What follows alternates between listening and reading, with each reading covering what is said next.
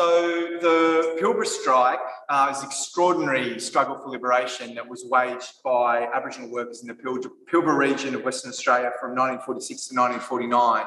And it was really, in many ways, it was the first chapter of, um, you know, uh, ongoing struggle uh, many never went back to the stations, established an extraordinary self determining movement that actually took control of a number of stations and run them under Aboriginal control and cooperative mining ventures as well, well through the 1950s and 60s. Um, set up some of the first bilingual schools in Australia. It's a very, very inspiring uh, region, you know, full of, full of a rich history um, of struggle. It's often talked about as being sort of like the first strike of Aboriginal workers. That, that's not the case. Actually, almost almost as soon as Aboriginal people were employed uh, in this, you know, in, in, the, in the colony, uh, they resisted by striking or absconding from work. You know, the, the actual power that workers have got to refuse to work, to go on strike, you know, came with wage labour, really. Um, you know, I mean, even in the uh, early period of the colonisation of Sydney, uh, there's stories about uh, Aboriginal people who, you know, grew up on stations or working on stations, you know, absconding from those stations, um, taking firearms to resistance fighters, joining resistance fighters, you know, um, to wage, you know, to wage war and attack, you know, stations in outer Sydney. Um, so there's, you know, long been a history of the, you know, this sort of relationship between the position of Aboriginal people actually as workers and what that gives them, you know, in terms of a particular sort of power, um, in, you know, in the economy and you know and resistance um, against against colonialism and against racism. Um, in Victoria in the 19th century, there's records of Aboriginal workers going on strike on reserves in the second half of the of the 19th century. Uh, just after the uh, First World War, there's records of a strike of Aboriginal workers on Palm Island, um, a prison colony that was set up. Um, and in, and through the Depression, uh, period in New South Wales, there was a wave of strikes actually across um, Aboriginal reserves against the horrific conditions that people were forced into. Very often, Aboriginal people who had experience, you know, as union members working, you know, in the mainstream workforce, who in the Depression were forced back onto reserves and took the union tactics and the consciousness, you know, of the collective uh, working class power you can have as workers and, and use those tactics to fight against the protection system they were under, culminating in the, you know, extraordinary Cummeragunja walk-off in, in 1939 that I'd encourage comrades to, to go and have a look at. And in many ways, the actions of a lot of those, um, you know, Koori workers here on the East Coast through the 1930s to build solidarity with the unions, you know, and with the socialist left uh, laid the basis actually for a lot of the incredible solidarity that was to come from the union movement for, for the strike of the Pilbara workers in 1946. But none of that, what I've said, takes away from what really was a groundbreaking uh, strike and the scale of the strike, the level of organisation, the way that it managed to fuse, you know, like working class struggle, collective struggle, you know, as workers at the point of production, you know, with, um, you know, Aboriginal pride, pride in culture, assert, you know, assertion, you know, of black power to actually break a regime, you know, that we, that had put, you know, that was put on Aboriginal people and on Aboriginal workers. You know, it really is extraordinary, and hopefully, I can convey, you know, a little bit of that uh, through, you know, through through some of this talk today. Um, so in the Pilbara in 1946, where we're where we're looking, you know, frontier warfare is really in the living memory of the people that were there. You know, there was massacres um, in the northwest of Western Australia well into the 1920s, and you know, and horrific police brutality can continue uh, through you know through to 1946. So you know, Aboriginal people were subjected to a regime of absolute police terror. Right. So in 1946, you've got a situation where an area the size of Great Britain, that is the Pilbara is now accommodating 2 million sheep, right? And Aboriginal people lived essentially as slaves for the pastoralists who owned these massive stations and relied on the super exploitation of Aboriginal labour in to in order to run the stations and make the profits, the huge profits that they were making on those stations. The crucial thing was that controlled their labour and you know and, and really you know dictated the you know their life circumstances and the level of exploitation was that people were not allowed to leave their allotted station right? So under the Native Affairs Act, you're on a station, you don't like the boss, there's literally nothing you can do about it. You want to leave, the police will round you up, give you a flogging, and take you back to that station. So that that's slavery, right? You actually can't, you can't leave, you can't be, you know, the freedom that we have under capitalism to sell our labour to any employer, you know, is not, you know, available to these, you know, to these Aboriginal workers. They're bonded to a particular station. Barely paid cash at all, living in, you know, living in terrible conditions. So Peter Coppin, who was one of the important Marngu strike leaders, I use the word Marngu, it was a self, you know, is a self-referential term used by Aboriginal people in the region. Was one of the leading Marngu strikers. You know, he says on a great movie you should all watch, How the, How the West Was Lost, says it was a big story, all right, that strike. We were just black fellas to be used as slaves on the stations. We got no proper pay, no proper houses, just a bit of tin, a bit of paper bark, a bit of blanket down in the river. That's where we lived. Things are different now, but that's because of the fight we had, that big bloody battle. Right. So, you know, so yeah, you paid in rations, no pay, living in horrible conditions. And as I said, the police terrorism is extreme. Right. So one of the one of the tactics they would consistently use if the pastoralists complained that, you know, the blacks on their station were getting a bit rowdy was they'd come before dawn and actually raid the camp and shoot all the dogs in the camp. Right, they had the power to do that. That was sort of consistently done, you know, to absolutely, absolutely terrify people. There arbitrary violence, beatings, floggings, uh, the use of neck chains, actually all the way through the strike. Aboriginal people were arrested and put in chains and marched, you know, sort of long distances. So really, really, you know, really, really extraordinary, really, really extraordinary repression. You know, and the only way that that repression was able to be broken was with the, you know, the actual power, using the power Aboriginal people had as workers to strike, and the solidarity that actually came from the broader working class movement, including the non-Indigenous, you know, working class movement, the organised trade union movement. And that, you know, that solidarity campaign was led by, by socialists, by communists, actually, by the Communist Party of Australia, the major socialist organisation which existed at the time. And a central character in the strikes, a man uh, by the name of Don McLeod, who was a white man, and he was a communist, and he was living, you know, in the Pilbara, you know, growing up in the northern part of Western Australia, and was living in the Pilbara. McLeod had been very radicalised by the experience of the Second World War, and he'd actually joined in Port Hedland. There was an organisation that you know communists were involved in that was called the Anti-Fascist League. And uh, you know during the Second World War, there was campaigning against racism and had a number of Aboriginal members, people of mixed descent. There's the racist term half caste. There was actual like a full-blown caste system operating in Australia. So the full blood workers were treated with, you know, even more barbarity. And then there was, you know, gradations of rights depending on, you know, how much white blood you had, you know. So so we, we wouldn't not say half caste today, and it's an offensive uh, term, but in this circumstance, you have to discuss it because it's actually a legal category. So you'd have these like half caste workers actually form their own association in Port Hedland, you know, during the Second World War to advocate for their interests. Because during the war, there was an intensification of racism. Actually, a lot of the so called half caste workers who had jobs in the town previously had their permits to work revoked from during the war, and new ordinances were brought in to keep Aboriginal people, including mixed descent people, actually out of certain areas they'd been allowed in previously because of the government's paranoia, because of the racist nationalism that came with the war. So you actually had an intensification of the racism, and there was a fight against it. And that's how McLeod became exposed, was actually radicalised by a number of you know activists, Aboriginal activists actually in Port Hedland, you know, protesting against the conditions they were subject to during the Second World War. Um, he was like a bit of an itinerant labourer, you know, so he'd, you know, go out and do some mining prospecting or he'd go out and do some, you know, fixing some fences in a station. And he applied for a permit to employ Aboriginal workers and it was granted. Uh, they wish they didn't do it later, but at the time, the Native Affairs Department actually granted McLeod a permit to employ Aboriginal workers, which he did. And he employed two uh, men in particular, Clancy McKenna and Bin Bin Dooley, you know, who are extraordinary Aboriginal men who went on went on to play this, you know, amazing role in leading their people in this in this struggle. And it was in his relationship with them that he came to understand far more deeply the um, the system of, of exploitation that was existing on the stations, and started to discuss with them what might be done about it.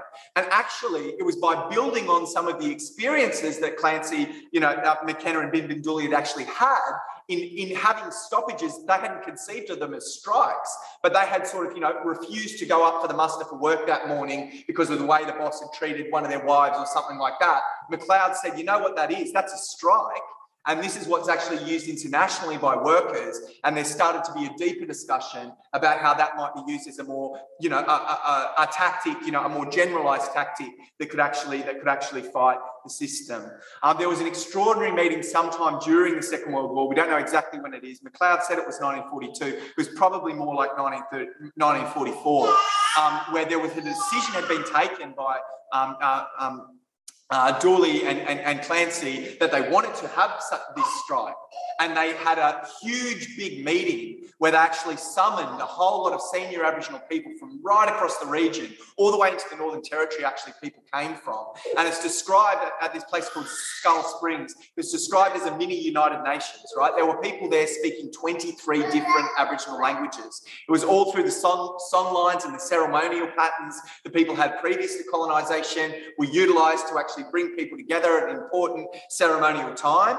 And McLeod was the only white guy there, right? And they had this deep meeting, translation going on for all the people speaking all the different languages. And they made a decision there that when the war ended, after the war ended, on the 1st of May, International Workers' Day, they were going to launch a general strike of, pastoral workers across the Pilbara in order to break the slave regime that they were under. And they began to prepare for this strike. And it's an amazing story.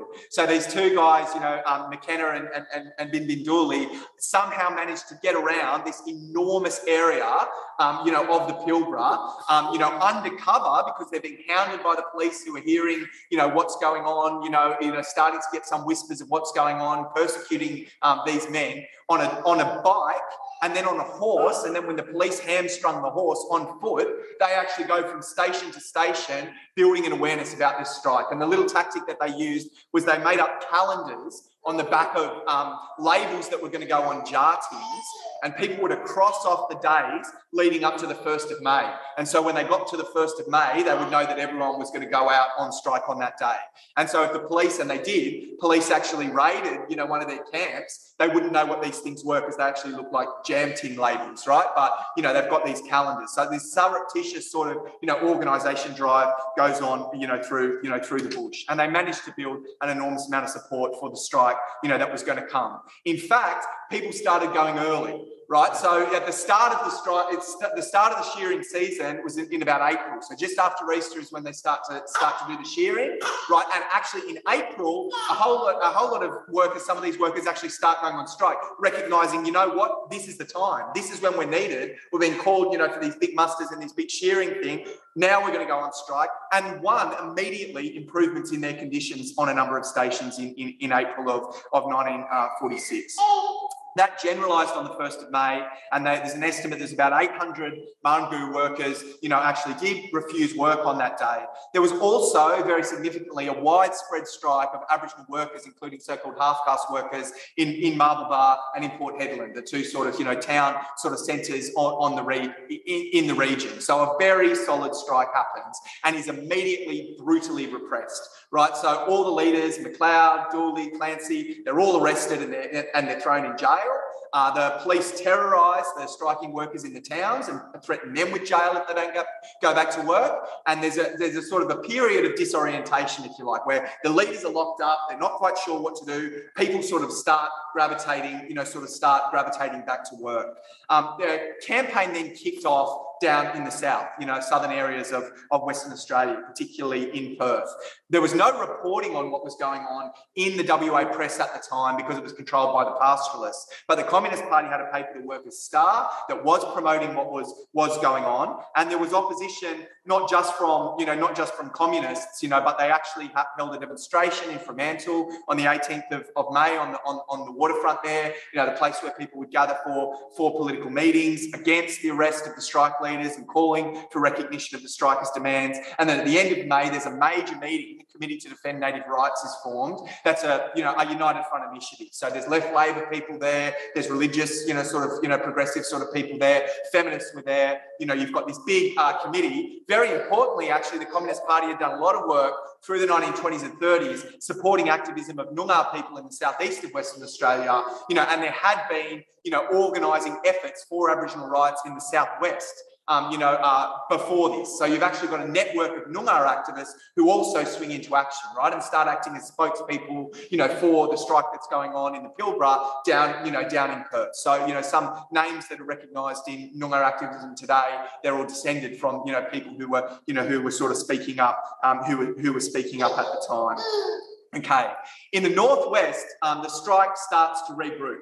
And um, the, the way they do this is they use the Port Hedland race meeting, which happens in July, which is the biggest day on the calendar for all the pastoralists. They all come into Port Hedland. There's a big race. They go and have a ball, you know, in the night. You know, this is the, the biggest day on the calendar. And they all bring their blacks with them you know, so they can, you know, have servants on the way and, and so that, you know, they can be looked after or whatever. So, you know, Aboriginal people are also coming in from the entire region coming into Port, you know, coming into Port Hedland, and they conference there, and they decide there that they're going to regroup and take, you know, they're going to take another stand. So I didn't tell a little bit of the story, which was, you know, the campaigning actually did manage to win freedom for the strike leaders. So, you know, some of these demands that were coming out, resolutions that were being sent from unions, from Labor Party branches, from church people, things like this, protesting about the treatment you actually get, you know, um, you, you, get freedom for the strike leaders, and they manage to reconvene with their people in Port Hedland for the race meeting.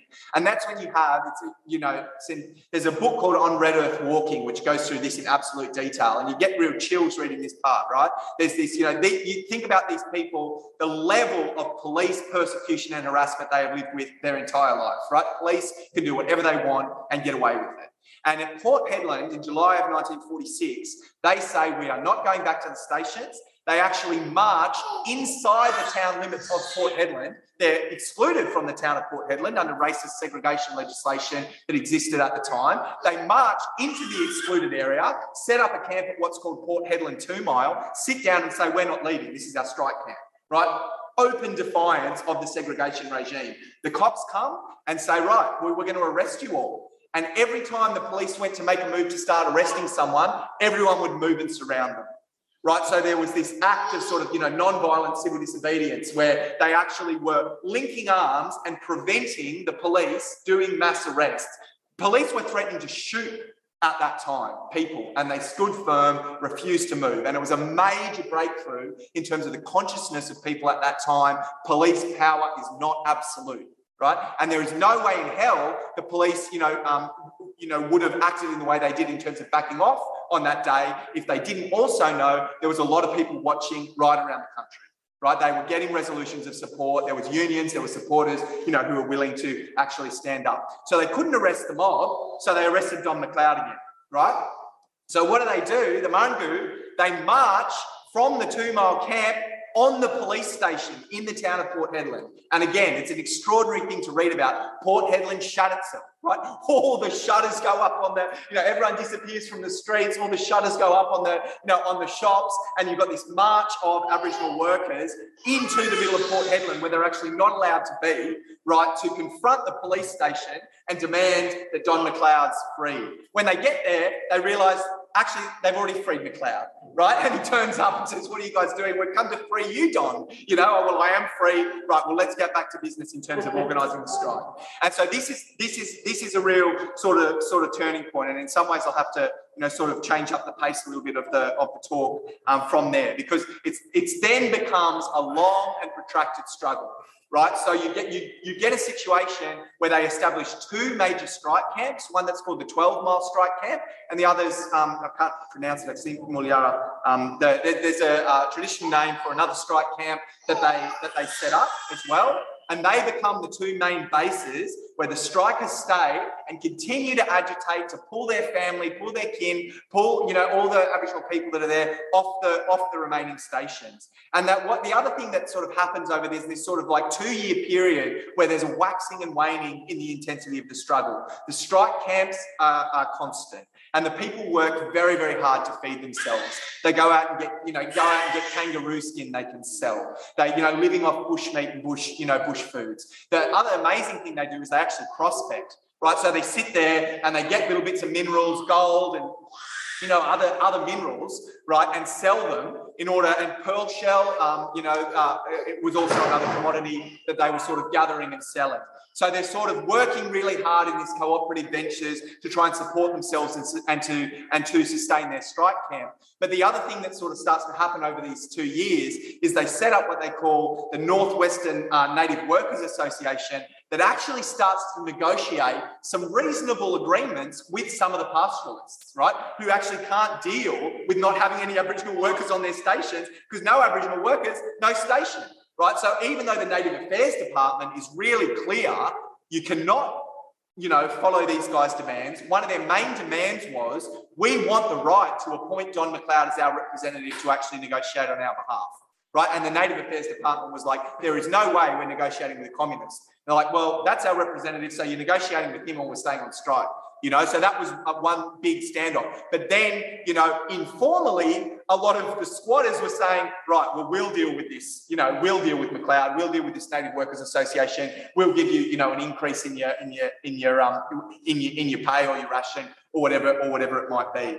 Um, but the fact that they could pull workers off and the fact that they were getting this, you know, growing control, it was a major check on the power of the police that had never existed before. So in this period, for example, children stopped getting stolen out of the station camps because they know how provocative that is, how deeply it's felt, the pain of having the children taken away. They're like, we want to, don't want to provoke that mob. They're on the station. They've got a little agreement with the pastoralists. We know if we're going and take kids away, they'll be out on strike again. So no children get taken for the entire time right? So that sort of the power comes. They try and actually break up.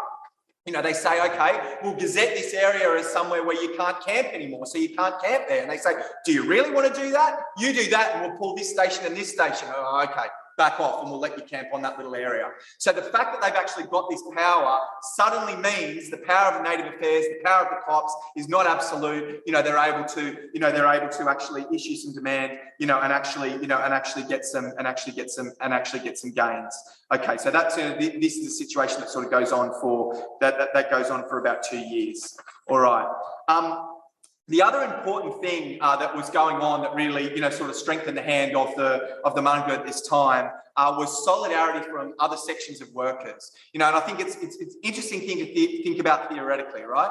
You've got an intense segregation racist regime that's operating to keep black and white apart. It's actually illegal to fraternise. The charge they're putting on McLeod when they're locking him up is literally fraternising with Aboriginal people right? He's getting arrested and locked up for going to meetings with Aboriginal people. That in itself was illegal at the time, right? So the intensity with which the system was enforcing the racist division between black and white cannot be underestimated. But capitalism requires workers to cooperate, right? So even though the law forces you apart, actually somehow black and white have got to work together to get the wool off the sheep get that wool onto the transport, get it to the wharf, and get it out the wharf. So black and white are actually talking together, are actually working together. And that became the basis on which solidarity could be built. So, for example, right, the uh, um, Australian Workers Union, the AWU, represents most, most workers, certainly the workers in the pastoral industry, a lot of the workers in the shops and other smaller industries in this area. They're a rotten right wing union that lined up with the Native Affairs Department and the West Australian government to try and smash the strike. That's what happened. But the local Port Hedland branch of the AWU, where this flickers of solidarity that I've described before was operating, actually passed consistently resolutions in favour of the strike. And AWU workers on the railways defied orders from the Native Affairs Department, which said you are not allowed to transport any of these Aboriginal strikers on your trains. They just defied it. And the people could ride the trains, right? Because of the solidarity from black and white workers alike, actually in the actually in the AWU. It's another story about the waterfront in 1947. At the Port Hedland waterfront, Don McLeod's employed there, right? And their right-wing rotten AWU bosses want McLeod out. So they actually start agitating to strip McLeod of his membership of the AWU to you know stop trying to stop his agitation. But he's got enough support on the job that that's actually rejected by, by votes on the job and he stays on, right?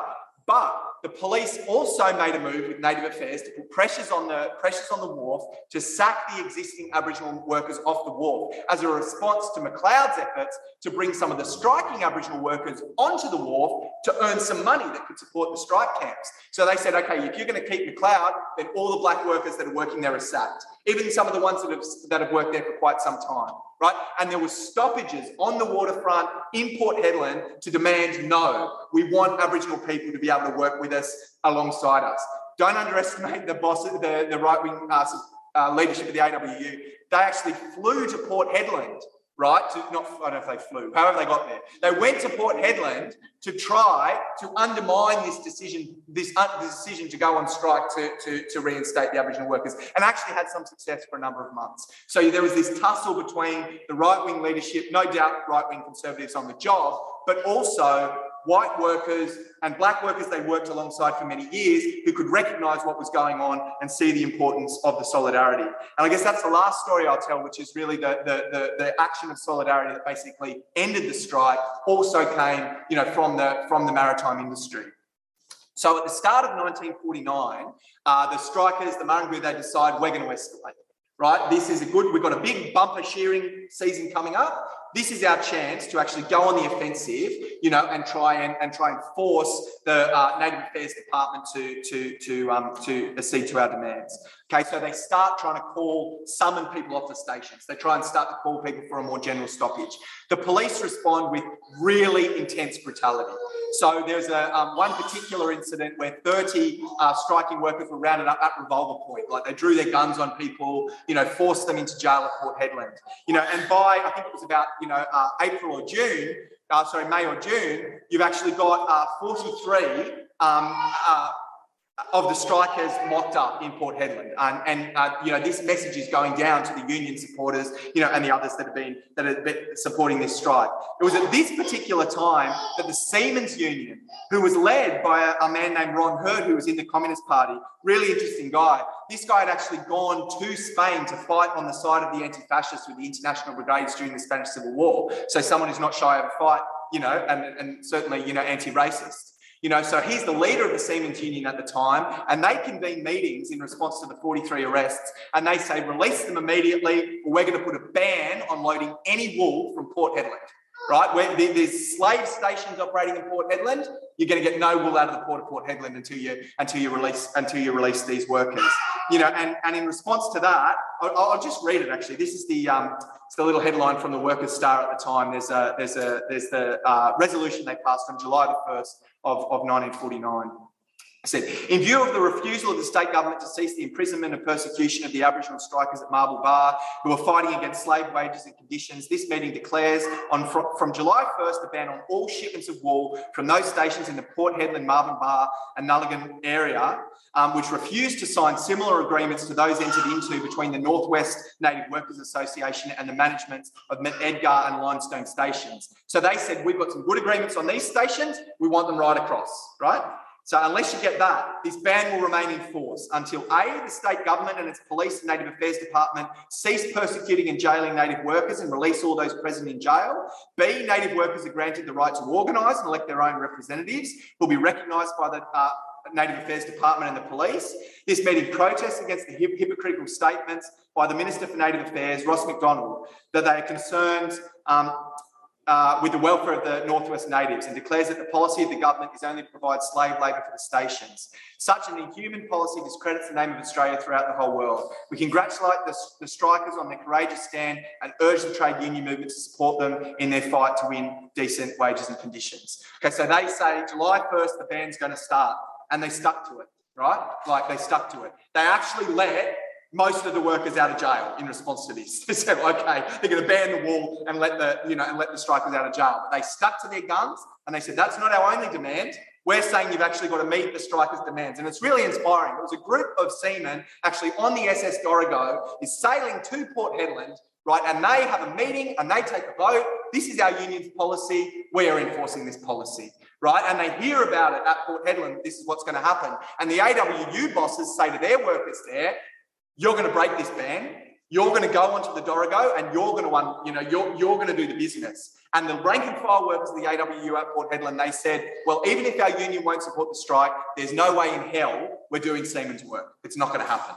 Right. And that was that was the end of it. That was the end of the game. They're not actually going to be able to get wool out of Port Hedland. And there was a Native Affairs, um, there was a Native Affairs uh, official, uh, I've just got his name here, um, Elliot Smith, he actually sits down with Don McLeod and negotiates uh, the terms, right? And says they're going to accept the central demands. The main thing is accepting McLeod as the representative and recognising that the, the, that workers' association and bringing in the conditions that exist on those stations can be brought in and negotiated for right across Western Australia. So, right, you Butte, the strikes won, right? Like the main thing that happened, the thing that was the absolute turning point at that moment that never went back was they lost their power and gave up their power to confine people on particular stations. They'd lost that power on the ground and they never tried to bring it back. right? So at this point, Aboriginal workers are actually able to move a lot more freely between the stations than they had been in 1946 already, right? Actually, what happened was they reneged on this deal. So the Seamen's Union and that, they said, right, okay, we'll start loading the wool again and that other thing. There's this big backlash.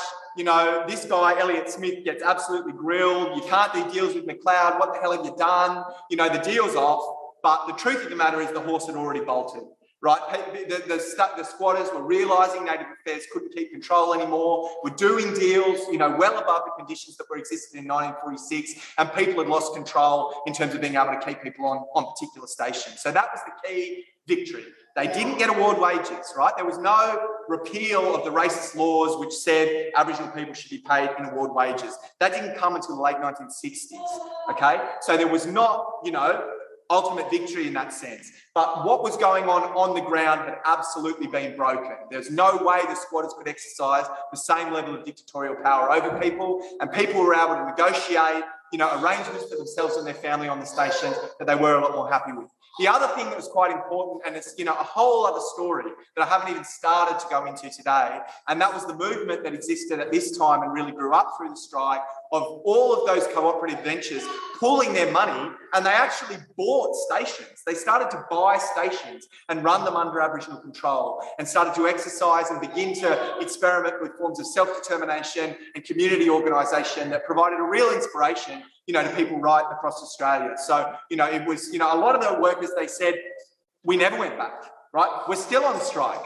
There's outstations, you know, in the Pilbara today where you go and talk to people and there's elders there who say, no, the strike's not over. We, don't, we don't work for the squatters. you know, we never went back, you know, but people did go back and people couldn't be treated, you know, in the same in the same way, you know, that that that you know that they had before. So, you know, certainly not wanting to say that, you know, some sort of ultimate victory or liberation. People, you know, well and truly, you know, continuing to suffer terrible racism, terrible conditions, still do today.